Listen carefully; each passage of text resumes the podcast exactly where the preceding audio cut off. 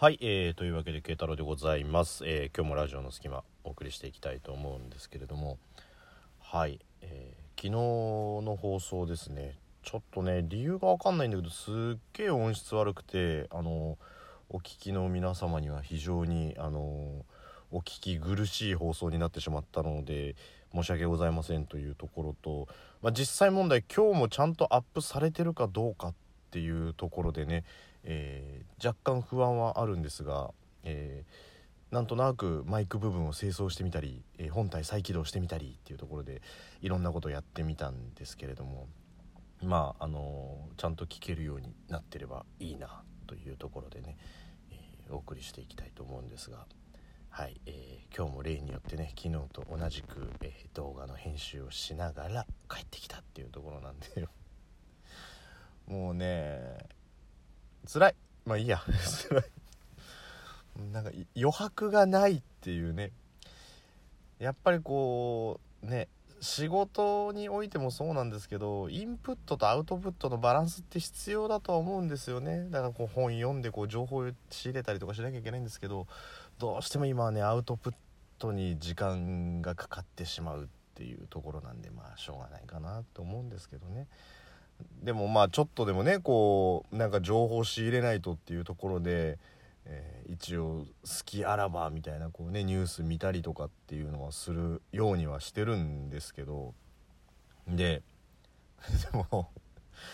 なんか時間がなくてインプットをしなきゃいけないっていう中でニュースを見る割にはチョイスをするニュースがちょっとずれてるっていうところがね。なんかねそれこそこの前お話しましたけどパラリンピック始まるとかそういうのあるじゃんって思ったんですけどどうしてもね僕が気になるところってちょっと違うなっていうところなんですけどまあ一つ目のニュースとしましてはもうねすでにあの皆さんもツイッターに出てたりとかもするやつなんでご存知の方もいるかもしれないですけどあの AI スピーカーってあるじゃないですか。あのお話ですね。であの Amazon エコーあの Amazon 版のスピーカーですね。Google 版が Google ホームでとかね、えーまあ、LINE 版とかいろいろ出てますけどあの Amazon の方ですよね。で Amazon の方のあのスピーカーが夜中に突然笑い出すって怖すぎません？そマジかと思ったんですけど。で僕ね確かえっとね79回とかにあのちょっとあのそんなの触れたんですよ。その AI スピーカーが発展しすぎちゃったらこんなんなっちゃうんじゃねえの？みたいな感じのを言ったんですよ。ただあれはあのまあ詳しくはねあの79回聞いていただければなんですけどあの時はあくまで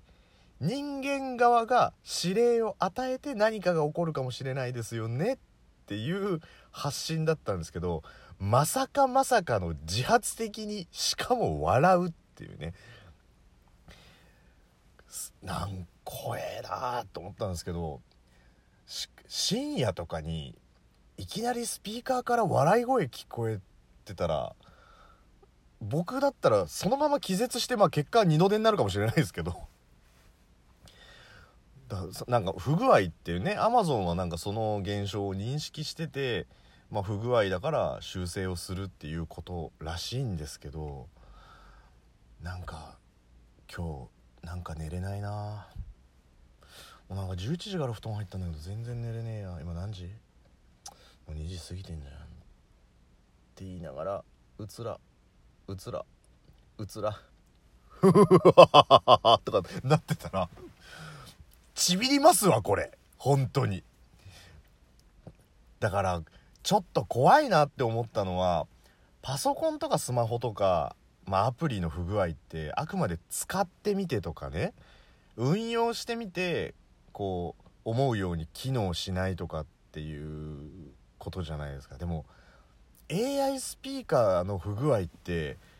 あそういうなんか恐怖感があるなっていうね。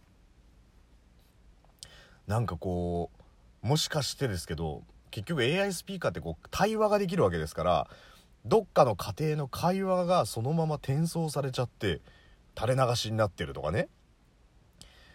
なんかすっごいあのうち金持ちだねなんて言ってるうちについているこうアマゾンエコーとかが「あなたどうすんのもう返済できないわよ」みたいな会話がああの人たち結構見え張ってるオタクだったんだみたいなことが聞こえちゃったりとか。あとあれですよもう不具合でねあのアマゾンエコーってだって声でアマゾンで買い物ができるわけですよね。ってことはこう結局いきなりですよ。いきなり朝起きた瞬間に「ピップエレキ板300個発注いたしました」とかって言われたらそんなにいらないよって。しかもなぜピップエレキ板なんだよみたいな感じのもうおびただしい量のピップエレキ板がしかも Amazon プライムだからすぐに送られてくるみたいな感じでね。どうすんのこの巨大なマグネットみたいな感じで。だ多分もうそんな不具合があってピップエレキ板が来ちゃったらもう自分の体の前面ですよね。前の部分もう全裸になったら自分の体中にピップエレキ板を貼ってで自分の体中にピップエレキ板を貼った後にどっか鉄の壁にベタってくっつくあのよく冷蔵庫にあるマグネットみたいなごっこみたいな感じするぐらいしかないじゃないですかもう。いやそれ以外にもやりようはいろいろあるんだろうって。おびただしい数のピップエレキ板がついている人もちょっと怖いけどねっていうね。でまあそんな不具合があるのは怖いなって思うわけですよ。だからねあの今後ちょっと AI スピーカーというのはね AI スピーカーっていうぐらいですからある程度自分で考えて行動されちゃうっていうところ。とまさかまさかのその夜突然笑うっていうところのねこうダブルパンチがすげえ気になるなって思ったのと。でもう一個気になったのがあの